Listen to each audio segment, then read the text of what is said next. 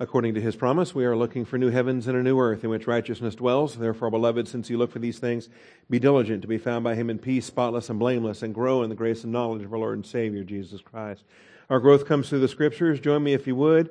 Uh, let's go ahead and start with Daniel 12, where we left off uh, a week ago. I appreciate Lewis uh, filling in for me on Wednesday night, and uh, he'll be doing the same thing again this upcoming Wednesday night, so I appreciate that giving me a couple of weeks to take care of some family matters, or not, whatever the Lord wants to do on that. Um, but we are uh, in a Philippians study from Philippians chapter 3, where Paul speaks of uh, forgetting what lies behind and reaching forward to what lies ahead, when he talks about pressing on toward the goal of the prize of the upward call of God in Christ Jesus. And so it's important for us to ask, well, what is this prize? What, uh, what, are, what is the prize singular? and what are the prizes, plural, that we might be eligible for in terms of crowns and rewards and other things? Are we going to rule cities? Is there a verse that talks about ruling cities, and does that apply to us? And I think it's useful. So I started a doctrinal study on the prize, and uh, we got a, a, good jump on it a week ago, and I want to uh, build on it here this morning. Um, but one of the biggest things I want to do is make sure that we look at this study dispensationally so that we don't confuse church prizes with Israel's prizes or Gentile prizes or any other kind of prizes that are there. And so you'll notice, as far as we've already covered uh, Gentiles and, and Israel, uh, that uh, we don't want to confuse our, our prizes. And when Jesus is preaching in the Gospels, and he talks about these things, in fact, he talks about cities, he's not talking to the church. Jesus was preaching before Pentecost before Acts 2, all right? He's talking to Jewish audience, talking to Israel. When he talks about the sons of the kingdom, when he talks about many that come from the east and the west, we're going to see those passages this morning. He's talking about Gentiles and how Gentiles are going to be blessed with, uh, with prizes, with rewards, with uh, an invitation to a feast, for example, that many Jews are going to be excluded from. See? And, the reason why I want to be cautious with this is because I think a, a, lot of harm has been done. And in fact, some books, many books have been written on this that I think have missed the mark, and it's sad because they're taking promises to Israel and they're trying to abscond with them for the church, and we have no business doing that. And uh, we're going to reject replacement theology, both in time and in eternity. And the saddest part is, is I can name good pastors and good authors that, that, have, that would not, they would argue tooth and nail against replacement theology. But then they go and they have a replacement uh, uh, re, uh, mythology in, in, claiming Israel's rewards for ourselves. And we have no business with Israel's rewards. And so that's what I want to cover here this morning. So let's uh, start with Daniel chapter 12, where we left off a week ago. And this is uh, the promise here to Daniel Go your way, Daniel. This is the last verse of the book. 12:13 But as for you go your way to the end then you will enter into rest and rise again for your allotted portion at the end of the age. This is the reward Daniel had to look forward to and I imagine it's a considerable reward because he was a tremendous hero in uh, in the Old Testament. But that's his reward in the Jewish stewardship. That's not our reward. We want to be clear on these things, okay? So let's uh, take a moment for silent prayer. Remember, God is spirit. He must be worshiped in spirit and in truth. Let's uh, pause for a moment to fix our bearings, make sure we're in fellowship, and humble ourselves for the Word of God. Shall we pray?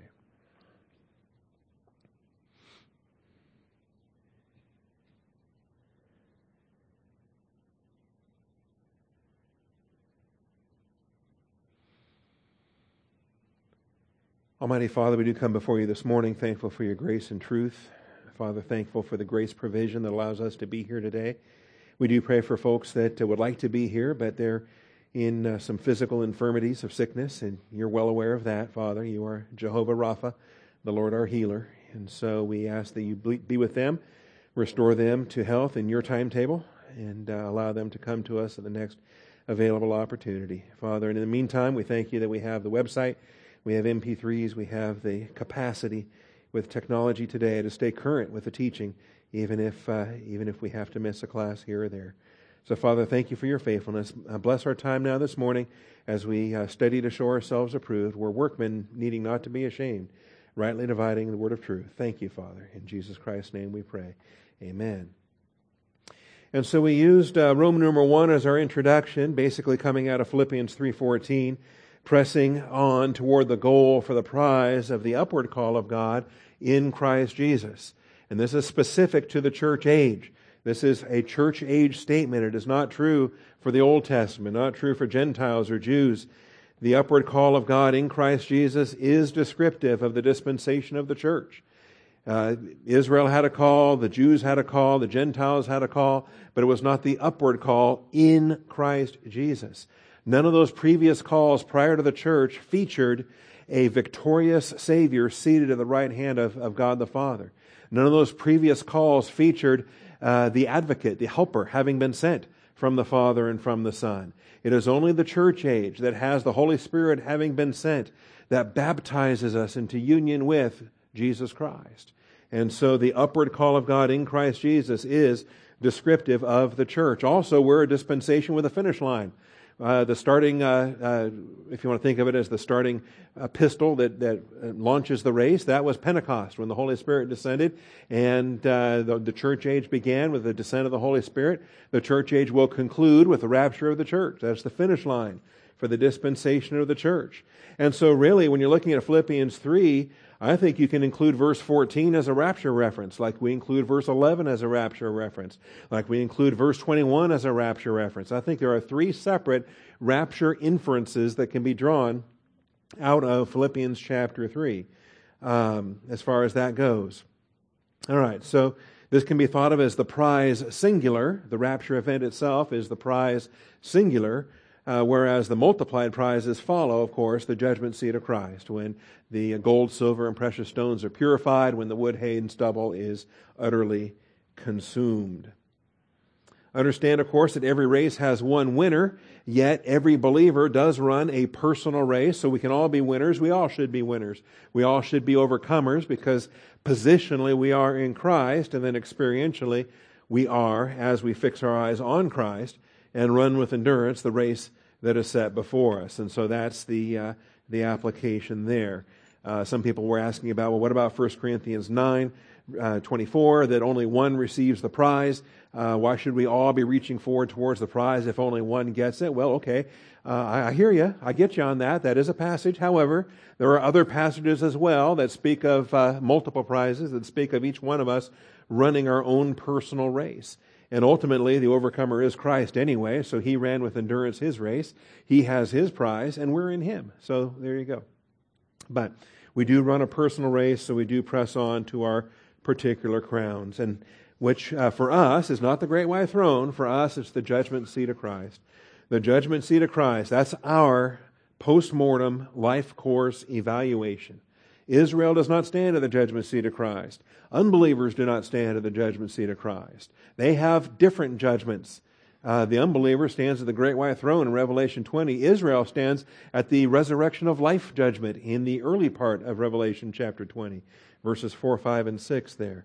Different uh, judgment seats for different dispensations. All right. When we moved on into the development of the Roman numeral 2, then, we proceeded uh, age by age through the dispensations, including the angels. They have rewards as well, and we're the judges for them, by the way. The Gentiles, they had promised rewards. When you read through Hebrews 11, you can see from uh, Abel to Noah that uh, reward was mentioned there and uh, that they operated by faith. Job specifically has two chapters, chapter 14 and chapter 19, where not only does he speak of resurrection, but he speaks of reward. And uh, he's looking forward to that. He said, I know that my Redeemer lives. And we appreciate the, uh, the passages there. Where we left off was dealing with the Jewish dispensation. So under Roman numeral 2, this is now main point 3. In the Jewish dispensation, what were their rewards? Well, we looked at the example of Abraham. Abraham was looking the, for the city which has foundations. And that's remarkable too because most of the uh, references to Israel's blessings, land, seed, and blessing, are all centered on earth, and yet he was looking for a heavenly city. It's as it, it is consistent with what we understand for God building the city in heaven and then lowering it to the earth, which is uh, what we see when we get to uh, the millennium and the after the millennium, when the heavenly Jerusalem does in fact descend. Uh, Moses was looking to the reward. This allowed him to reject the treasures of Egypt, uh, as it says in Hebrews 11 that uh, he was looking for the reward, that he regarded identification with the people of Christ the uh, more significant than the riches of uh, the passing pleasures of sin and the uh, the wealth of Egypt. Even though he was the son of Pharaoh's daughter, he probably could have become Pharaoh himself had he strived for that, and yet he recognized that he was Jewish, that he was part of God's chosen people, and he chose rather to identify with the people of God. And that's a powerful pattern for you and me, that we uh, likewise must identify with, with us, with the body of Christ, rather than enjoy the, uh, the provision that the world would have. David wrote several Psalms looking to the reward, and we looked at those. Daniel, where we left off, and where I asked you to turn this morning here in Daniel 12. Daniel was promised an allotted portion at the end of the age. And the language itself is significant because remember, Israel was a covenant nation, and Israel was very much, a part of their covenant was very much concerned with the inheritance, with the tribal land grants, and with the allotments, and to make sure that they were divided properly amongst the tribes, and then within the tribes amongst the clans, and within the clans amongst the families. And so you have land that gets apportioned. Uh, uh, on that basis. And then here's Daniel and his promise in verse 13 As for you, go your way to the end, then you will enter into rest and rise again for your allotted portion. And that allotted portion is significant because God's the one who does the allotting. We discussed this um, with respect to shepherding in local churches. Uh, Jesus Christ is the one who does the allotting when he allots sheep to, to uh, shepherds when he allots particular believers to particular local churches. That is the allotment in 1 Peter 5 3 that is spoken of there. Jesus Christ allots sheep to the shepherds he's designed them for. And so the allotments are, uh, are a remarkable study, both in time and in eternity. Okay? And this is where it gets uh, kind of curious to me. I wonder how does this work? You know, because when you're going through the process of time and in generations, as generations pass, so a, a father can pass that land to his children and he dies and now it becomes their land. Well, what about the resurrection then? When all of a sudden dad's alive again and grandpa's alive again and great grandpa's alive again. And we got all these generations that theoretically have a claim to the same plot of land within the same land grant of, of the tribes and clans and families and so forth. That's going to be uh, an interesting thing. And I don't have the answers to that. The Bible doesn't really talk about that so much. Uh, all I can expect is that God is smart enough to figure out uh, what he's doing there in terms of that. So we have uh, enter into rest and rise again for your allotted portion at the end of the age. Now, one thing is clear is that when we're looking at Gentile um, uh, resurrection and rewards, it is on the earth. Uh, Jer- uh, Job made that clear that he was going to stand on the earth that uh, when he received his reward. Likewise, Israel, they're going to resur- be resurrected. They're going to stand on this earth. Their rewards are earthly. Our rewards are not earthly. Our inheritance is heavenly. Our residence is heavenly. That the, the church has a different destiny than Jews or Gentiles. Understand that. Jesus said, In my Father's house are many dwelling places. If it were not so, I would have told you, for I go to prepare a place for you. That the Father had a plan, an eternal plan for every Jewish nation, or for the Jewish nation, every Gentile nation, all of their eternal rewards, all of that charted out. But the church is something new. And when he said, Are many dwelling places presently, not so for the church. I go to prepare a place for you. The eternal destiny for the church had not yet been prepared when Jesus delivered that message. And so that has to be something different as well. So, speaking of Jesus, this is now what wraps up our, our uh, study of the Jewish dispensation. Okay, don't be confused by the fact that we've flipped pages now from the Old Testament to the New Testament. That we're in Matthew, Mark, Luke, and John, so somehow now we're in the New Testament. Yes, we're in the New Testament, but we're not yet in the church. The church does not begin until Acts chapter 2. So even though we are in the New Testament, and we have gone past 400 silent years between the Old Testament and the New Testament, and we're part now of the Greek canon. It was written in Greek, not in Hebrew.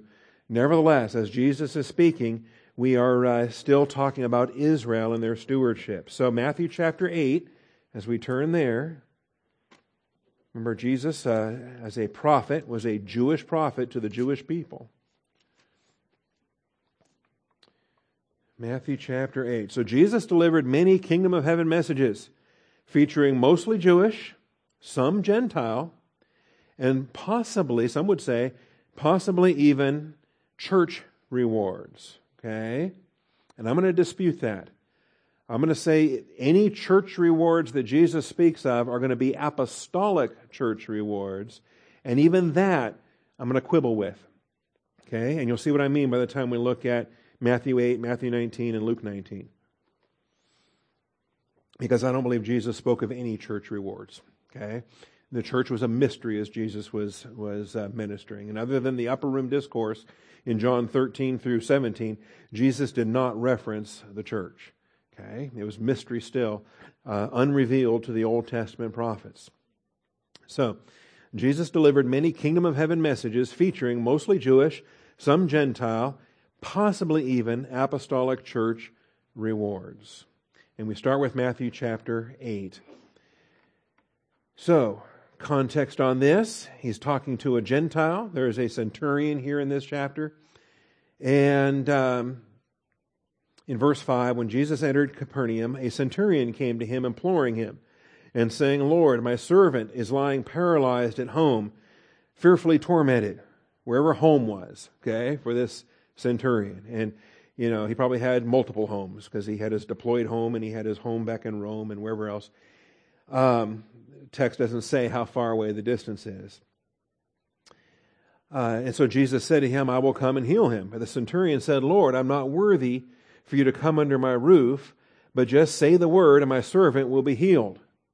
And so I suspect, based on this, that he's talking about a local home or someplace that he has nearby in country on his uh, on his uh, uh, Syrian deployment. Remember, the the land of Israel was considered part of the Syrian province uh, under the Roman organization.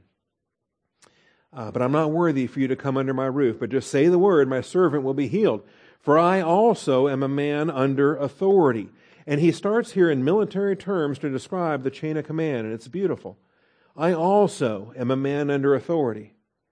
And so he's creating an analogy between himself and Jesus, which actually betrays a remarkable understanding of who Jesus is.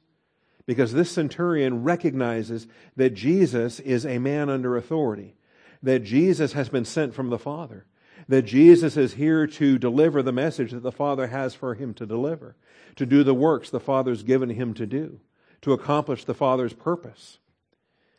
So when he says, I also am a man under authority, with soldiers under me, and I say to this one, Go, and he goes, and to another, Come, and he comes, and to my slave, Do this, and he does this. And so the recognition that physically traveling there and seeing it with his own eyes and doing it there, it's not necessary to do that that through the chain of command you can issue orders, and the Romans were marvelous at uh, their administration and with communication with the roads, the way that Caesar could give a command in, in Rome and it could spread out through the legions and, and Caesar could, you know, could accomplish things in the far flung regions of, of the Roman Empire just through his delegated agents on that basis. See? Anyway, it's a remarkable testimony of faith. And so uh, he recognizes that Jesus can, can give the word right here, and divine power will be applied uh, wherever the, the slave is. Now, when Jesus heard this, he marveled. And he said to those who were following, You want to do a word study sometime? Do a, a marveled word study and have some fun with that. Um, Truly, I say to you, I have not found such great faith with anyone in Israel. He, has a, he, he, is, he is impressed. He is marveling at what he just heard. He is, he is thrilled. This is what true biblical fellowship really is. It's when a believer communicates doctrine to another believer, and that other believer appreciates that doctrine and is just uh, blessed by the edification that happens when one believer communicates doctrine to another believer. So Jesus marvels, and he's blessed by what that man had to say. Truly I say to you, I have not found such great faith with anyone in Israel. You would think that tremendous faith would be among the Jewish people, having been taught the Jewish scriptures, being the stewards of God's plan and program for 2,000 years since Abraham. But no, here comes a Gentile, a Roman, with a faith capacity that exceeds any, anything that Jesus had yet met. So I say to you that many will come from east and west and recline at the table with Abraham, Isaac, and Jacob in the kingdom of heaven. And recline with Abraham, Isaac, and Jacob in the kingdom of heaven. Now, this, this reclining, that's, that's fun too, because this is, um, this is another, this is specifically a Roman process. This is how the Romans would eat. Okay? Jews wouldn't eat like this. Greeks wouldn't eat like this, you know. Uh, we, we wouldn't eat like this. We prefer to be seated on a chair at a table, more upright than not. But Romans would recline, and they would recline, and they would, uh, and, and even three on a side of each table. And we discussed this with John uh, reclining on Jesus' breast, for example, as they were having that meal. And uh, the nature of it, as you're laying there on your side and the, the food is at a table at your head, and you just reach up and you eat and you dip and, and so forth. Anyway, it's a very Roman thing to say. You will recline, and they put the words at the table in there so that we understand what they're talking about. You will recline with Abraham, Isaac, and Jacob in the kingdom of heaven. And so this is a reward. This is a prize. Okay? This is a prize in the kingdom of heaven. This is an eschatological prize. And as the kingdom of heaven is taught in the Gospels, it's the idea of your kingdom come, your will be done on earth as it is in heaven. It is a coming kingdom. And it's a coming kingdom that is at hand for about half of the Lord's ministry. And then when the nation rejects him, he stops with the at hand messages. He very clearly ends the at hand messages and because now he begins to prepare his disciples to go to the cross. That the kingdom is no longer at hand when they reject their king. And so the kingdom is delayed. And we, we understand that. We're now in between first advent and second advent. The kingdom is still coming, it's just delayed because of the rejection of their king. And so we have an eschatological reward. We have a resurrection reward that, that uh, reclining at the table to dine with Abraham, Isaac, and Jacob this is a crown. This is a prize. Now, it's primarily a Jewish prize as we understand it.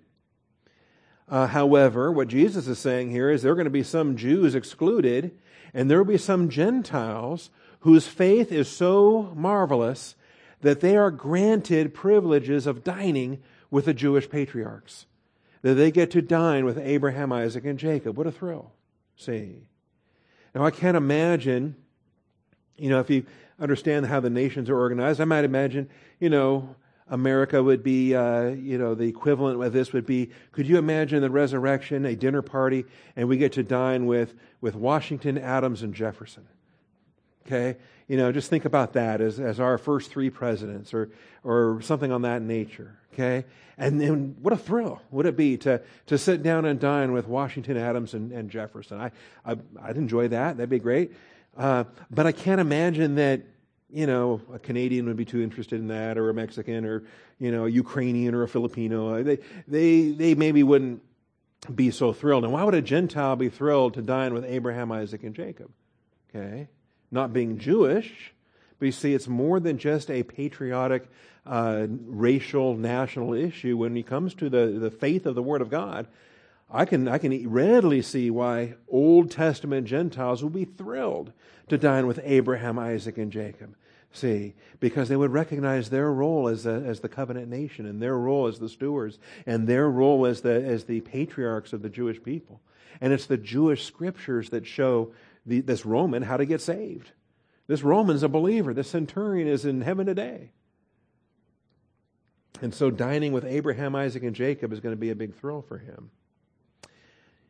So many will come from the east and the west and will recline at the table with Abraham, Isaac, and Jacob in the kingdom of heaven. But the sons of the kingdom, that is, many of the sons of the kingdom, will be cast out into the outer darkness. In that place there will be weeping and gnashing of teeth. And so being racially Jewish will be insufficient. That simply being a, a, racially Jewish person is insufficient. If you're not saved, if you're not born again, no Jewish person is going to enter into the millennial kingdom of Jesus Christ. And so, sons of the kingdom there. Let's recognize that is a term for Jewish believers in the Old Testament, in contrast to Gentile believers in the Old Testament that are coming from the East and the West. It has no bearing on the church. And if you're reading a book and that book is telling you that church age saints are sons of the kingdom, um, you're reading a book that has issues. I'm just telling you now. Okay? And let's understand this. It's the same thing. Blessed are those who are invited to the wedding supper of the Lamb. We're not invited to the wedding supper of the Lamb. We are the bride of Christ.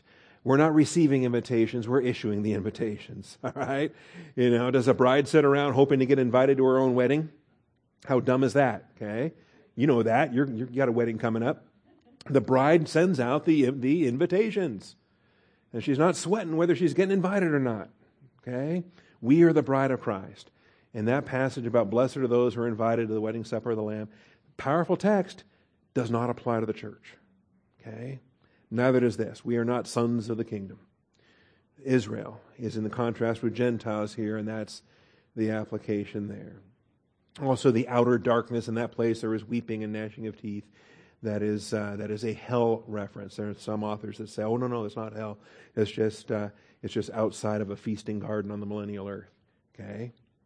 And I appreciate that, and I've read that, and I disagree with the conclusions they have come to. All right.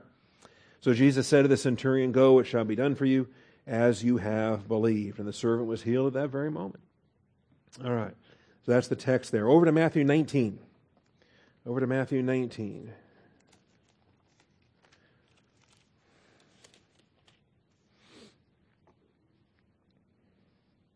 Twenty-eight through thirty. Now, this is the one that uh, I think also we want to be cautious with. So we got uh, blessing the children, we got the rich young ruler, of course, the divorce stuff earlier in the chapter. But then you get to um, Peter. Peter said to him in verse 27 Behold, we have left everything and followed you. What then will there be for us?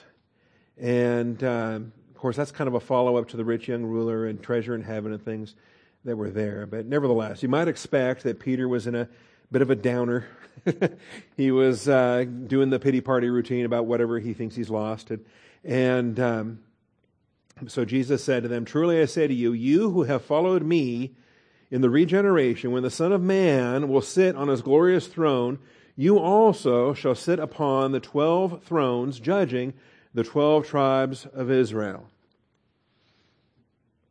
Now, yes, he's speaking to Peter and he's speaking to the twelve. And that number 12 is significant. Okay? Uh, you who have followed me, that is, when was Jesus ministering? First century, before Pentecost, in the dispensation of Israel. The 12 apostles of the Lamb, they were apostles before the church age even had apostles. They were apostles before the, the church age even was the church age.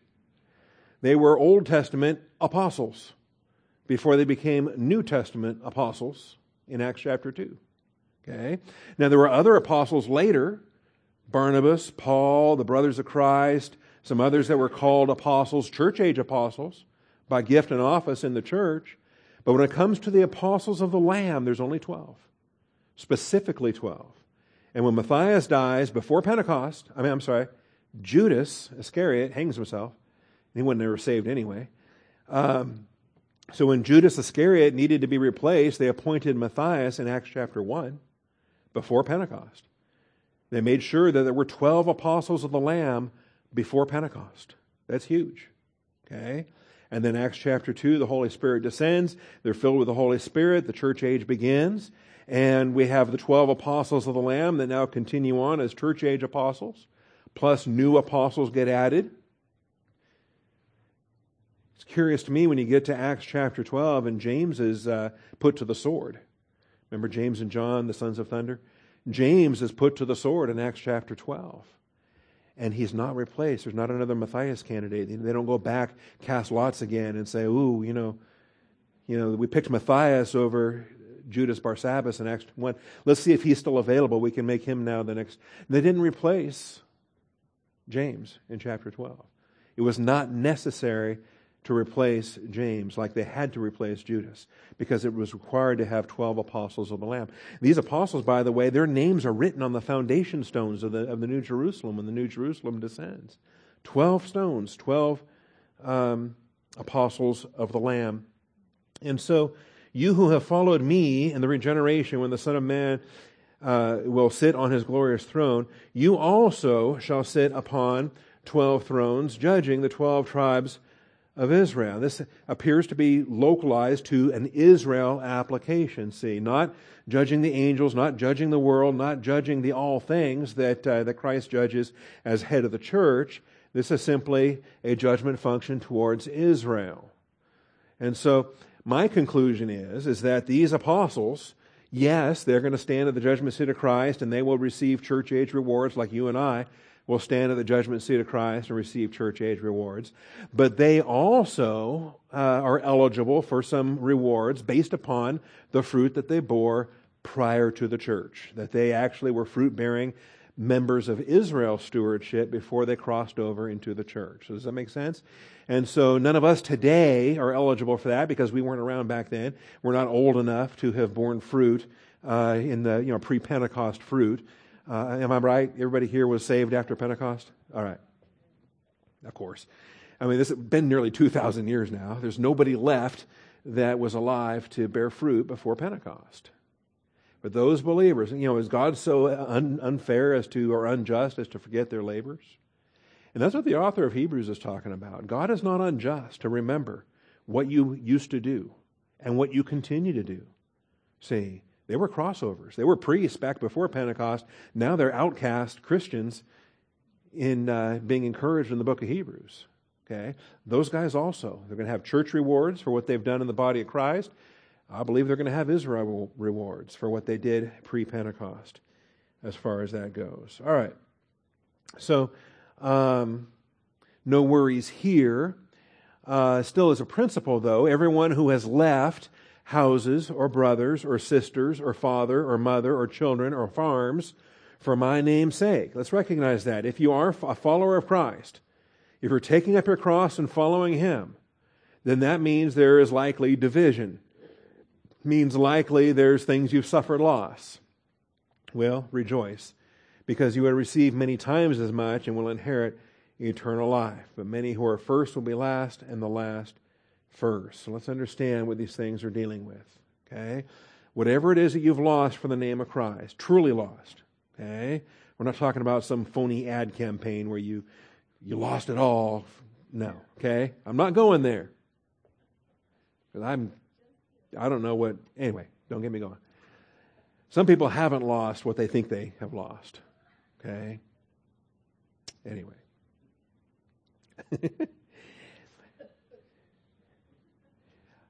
I don't even follow the NFL anymore. What am I even saying? I mean, I used to be a Seahawk fan. I used to be, you know, a big uh, uh, Russell Wilson fan. I thought Russell was marvelous. He had a Christian testimony and kind of neat. And he was a rookie the same year that Kaepernick was a rookie and different things, but I don't follow that anymore, so I'm gonna I'm gonna move on.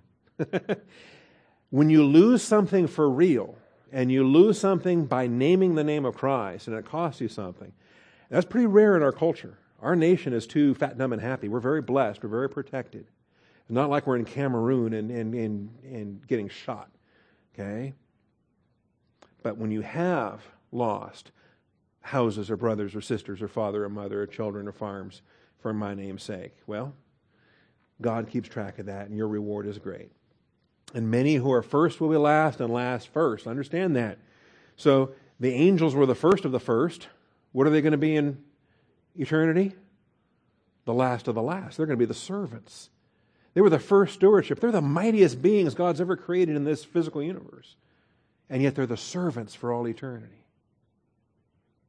and then the Gentiles, and then Israel, and then the bride. We're the last to come across the scene, and we're the bride of Christ.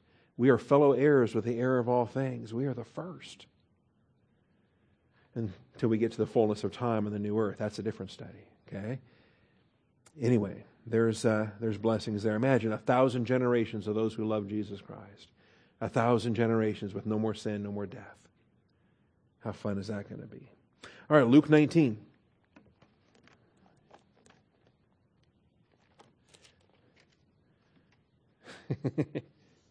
Remember when Christopher was uh, little? He was four. And he would love to quote that. The last shall be first. He was he felt that was his entitlement to be the first everywhere, you know, everywhere we went, because he had an older brother, an older sister, and he was the last.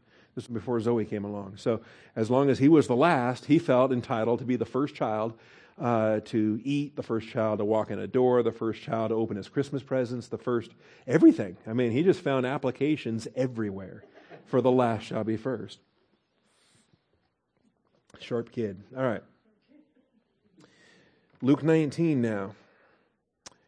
Um, while they were listening to these things, Jesus went on to tell a parable because he was near Jerusalem and they supposed that the kingdom of God was going to appear immediately.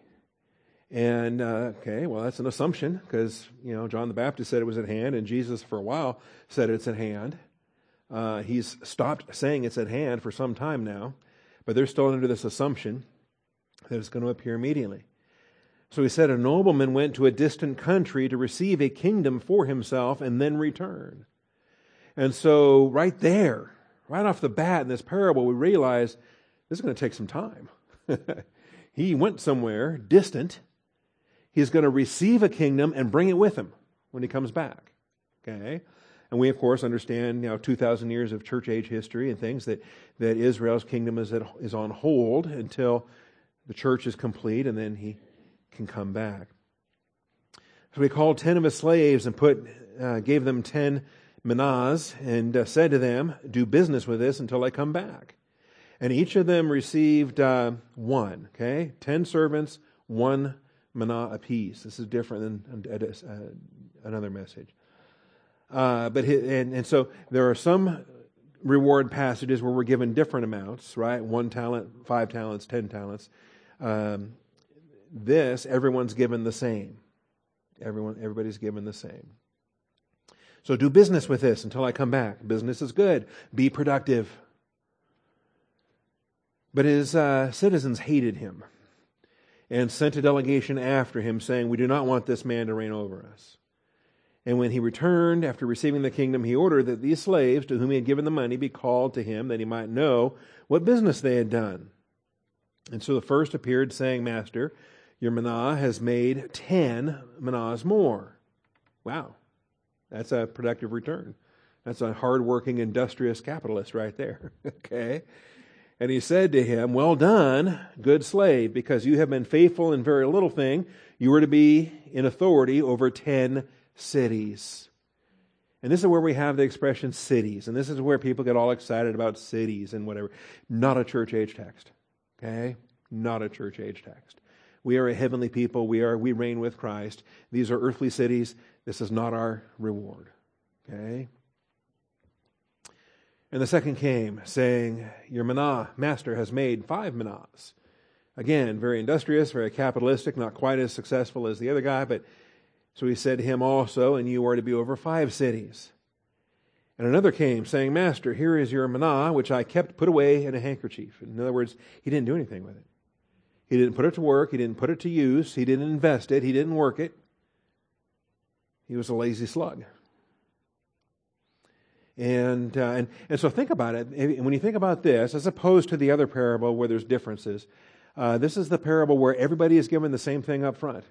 So think of this in terms of salvation. We're all getting, we all have the same salvation up front. We all have eternal life. We've all been born again. What are we doing in our salvation status? What are we doing on the equal footing of being provided the same thing up front? Okay? Different from the other parable where, where he's entrusted with different amounts.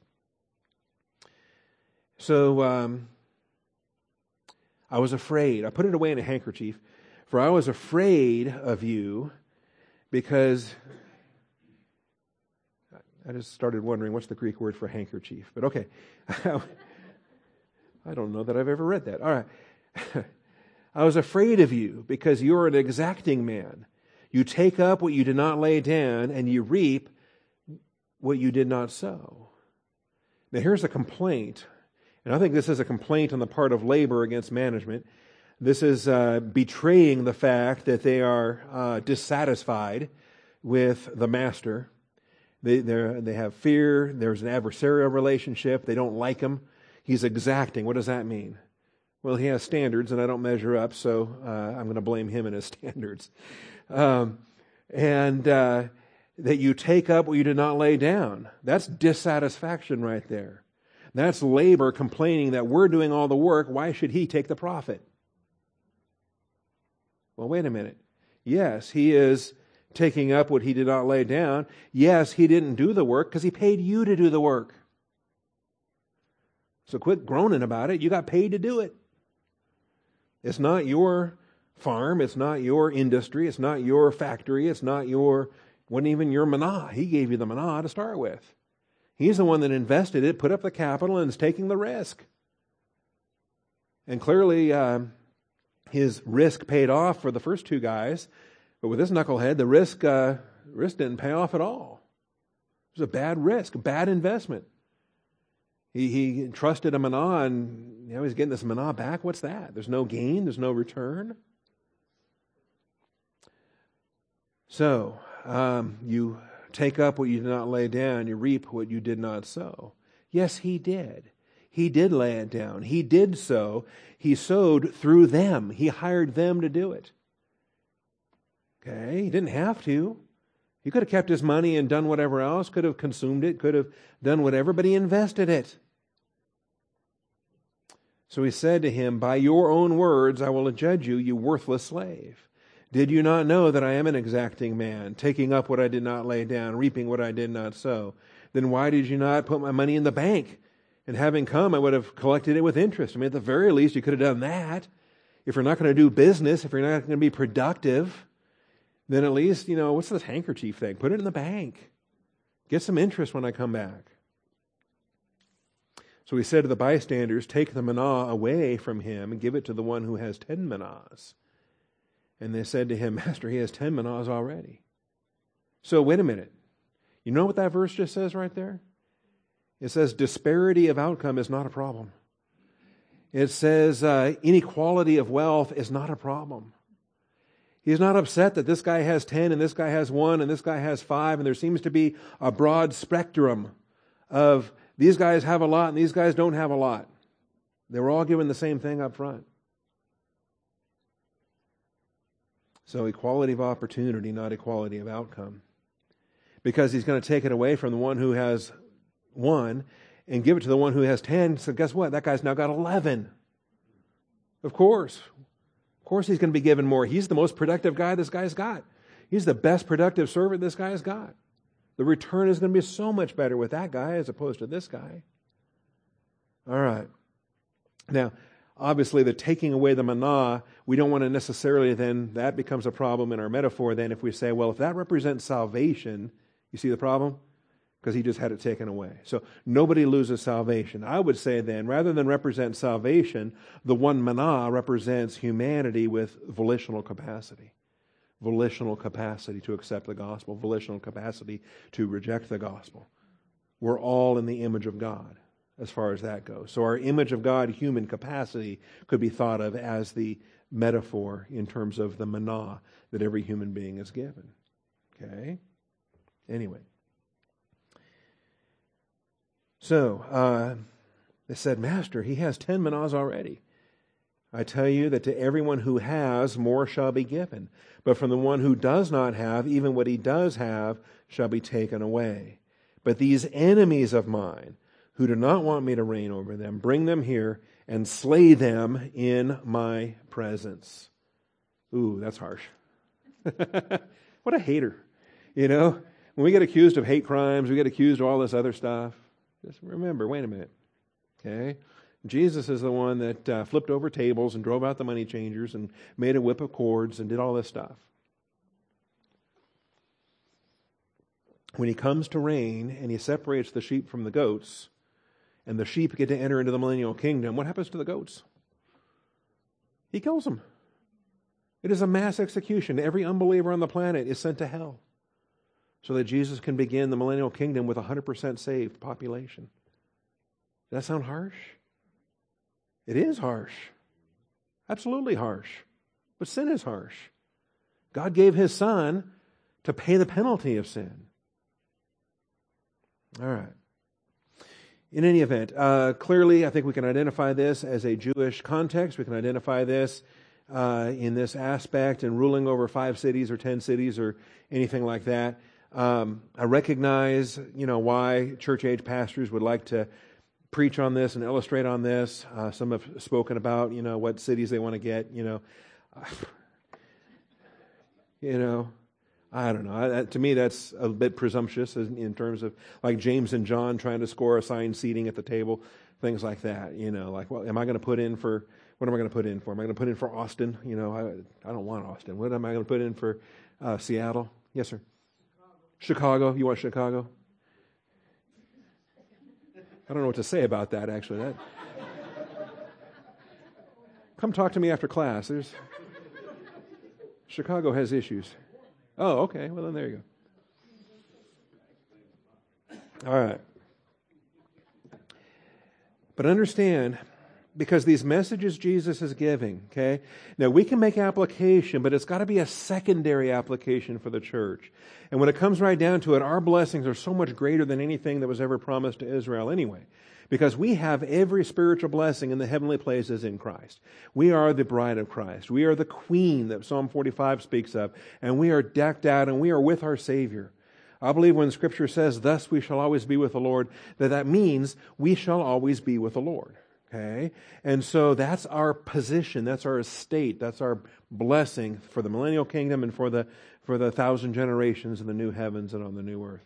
We are with the Lord. That's our position. So um, these other things, uh, we leave them to resurrected Jews and Gentiles in, uh, in their um, eternal reward context. Now, for the church, the fourth thing that we look at in terms of the church. and by the way, I don't have questions. Okay, I was going to say you could ask questions on this on Wednesday night, but Lewis is covering for me again on Wednesday night. So it'll have to be a week from Wednesday if you really want to get into it. Um, but are, are, you familiar with Joseph Dillow, Jody Dillow, Reign of the Servant Kings, or some of those? Okay. I loved that when I first read it. I loved it less the second time. By the third time, I was really having struggles.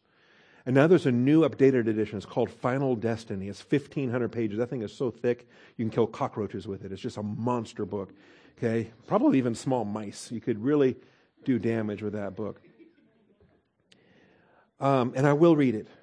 I will read it because I want to be fair to uh, to what he's done. And I love GES. I love their Grace Gospel. I love their faithalone.org website. Um, but the uh, the bl- blending of Israel with the church, the claiming of gospel passages for the church, the placement of the bride in the outer darkness, I cannot teach that. I believe that violates so many uh, other passages of Scripture. So when I harmonize these things and make every passage true, uh, I cannot go to the conclusion that Dillow went to.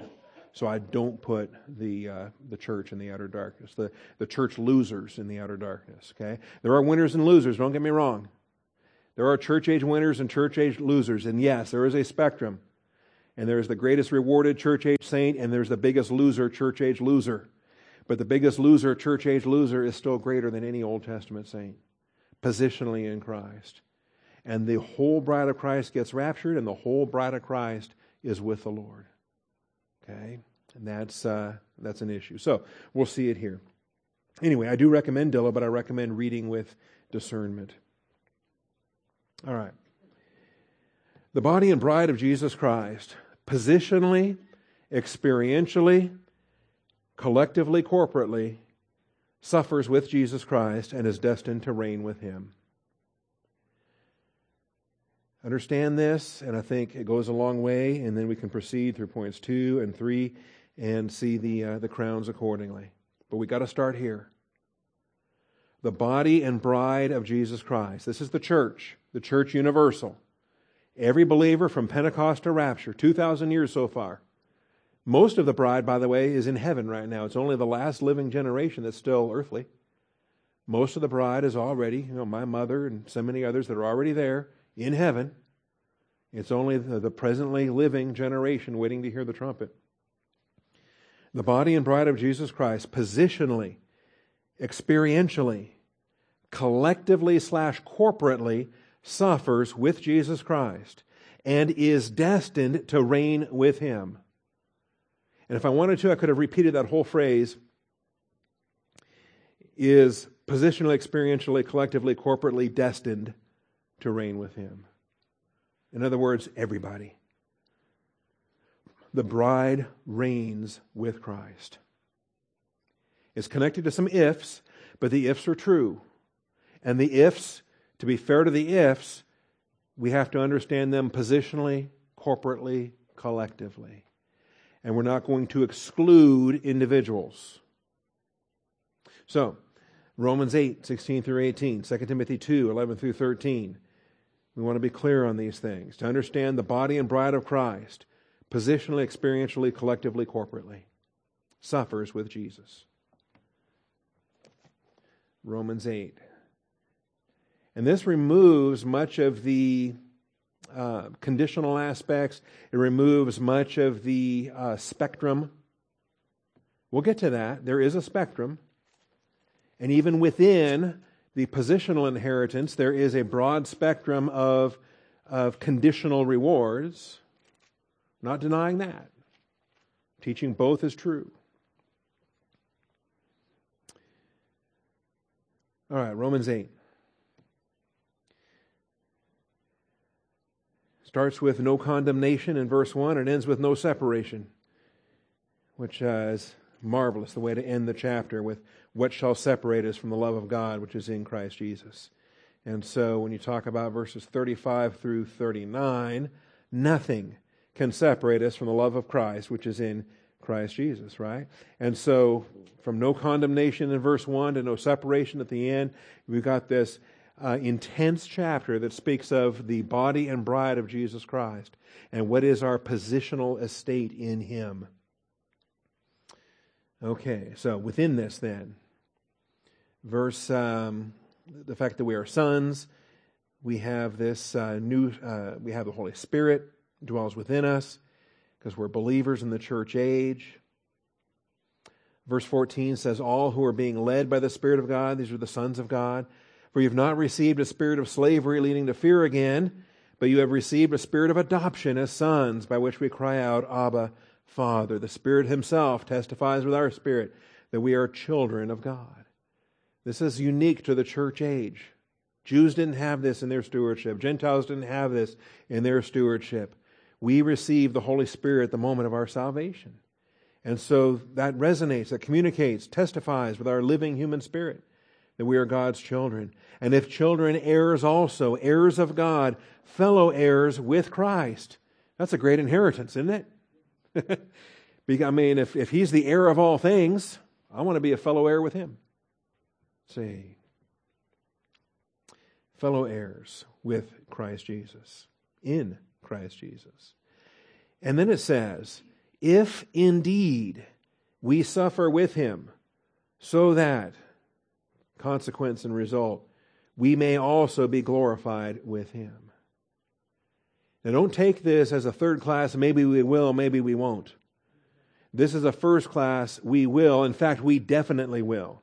Because not only is it an if, it is an if indeed, since indeed, since in fact, we children, heirs, spirit indwelled believers of the New Testament, we do suffer with him.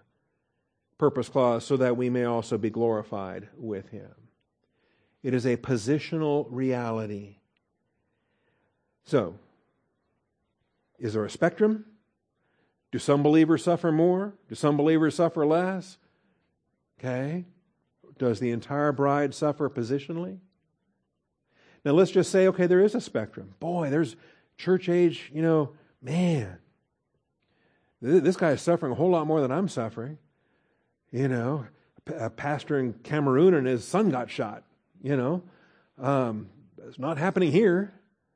But remember what happens here. When one member suffers, who suffers? Everybody suffers. So that spectrum we're talking about we got we can't ignore the fact that that spectrum, it is what it is, but it's also a corporate reality that we all suffer. And when one member is honored, we're all honored. We weep with those who weep. We rejoice with those who rejoice because we are a corporate body in Christ. There is a unity to the body and bride of Jesus Christ. So, if in fact, since in fact, we do, so that we do. Um, for I consider that the sufferings of this present time are not worthy to be compared with the glory that is to be revealed to some of us, the glory that has been revealed to the Metochoi overcomers. All of us, revealed to us. For the anxious longing of the creation waits eagerly for the revealing of the sons of God. Is that just the winners, the overcomers, the Metochoi victors? That's all of us. The body and bride of Jesus Christ. All right. That's Romans. How about 2 Timothy?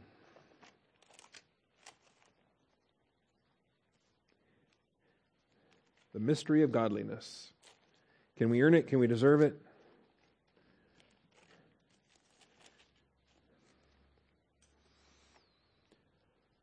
Hmm.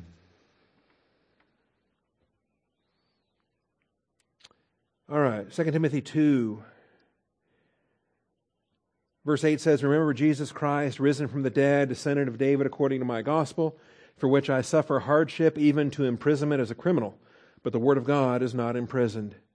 For this reason I endure all things for the sake of those who are chosen, so that they also may obtain the salvation which is in Christ Jesus, and with it eternal glory. Here's the body of Christ, the elect. It is a trustworthy statement. If we died with him, we will also live with him. Is this a maybe? Maybe we will, maybe we won't. This is first class. We're all in this position. We've all, if we're all saved, we've all died in Him. We will live with Him. If we endure, we will also reign with Him. Assumed to be true. If we deny Him, He also will deny us. We talk about the loss of rewards for those that deny Him, but not loss of salvation. Because if we are faithless, He remains faithful, for He cannot deny Himself. He cannot deny himself.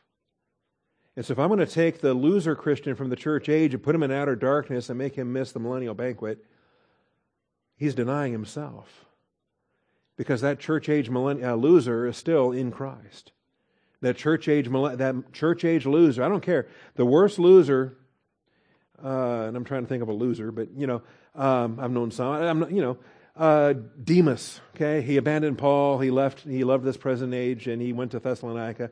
Let's just say, I'd like to believe that later he repented, and and, and but we don't know. Okay, let's just say he didn't. but whoever, the, the biggest loser is in the church age, that says it's all burned by fire. It's all wood, hay, stubble. They themselves are saved, yet so is through fire. They've got a resurrection body and nothing else that survives the judgment seat. They're still bride of Christ. They're still in Christ. How can Christ deny himself? He cannot deny himself. And so we understand this as a positional blessing. We'll come back uh, one week from today since I'm off this Wednesday as well. Again, appreciate the time away. Um, going Sunday to Sunday, I feel like a backsliding Baptist or some kind of a, I don't know, I'm not going to get into this as a habit. Can't imagine. But uh, Last week and this week, though, it's been, uh, it's been a good break, and I appreciate Lewis covering my Wednesday nights. Father, thank you for your faithfulness. Thank you for this time. Thank you for these rewards. Open our eyes. Help us see these things for what they are. I thank you, Father, in Jesus Christ's name. Amen.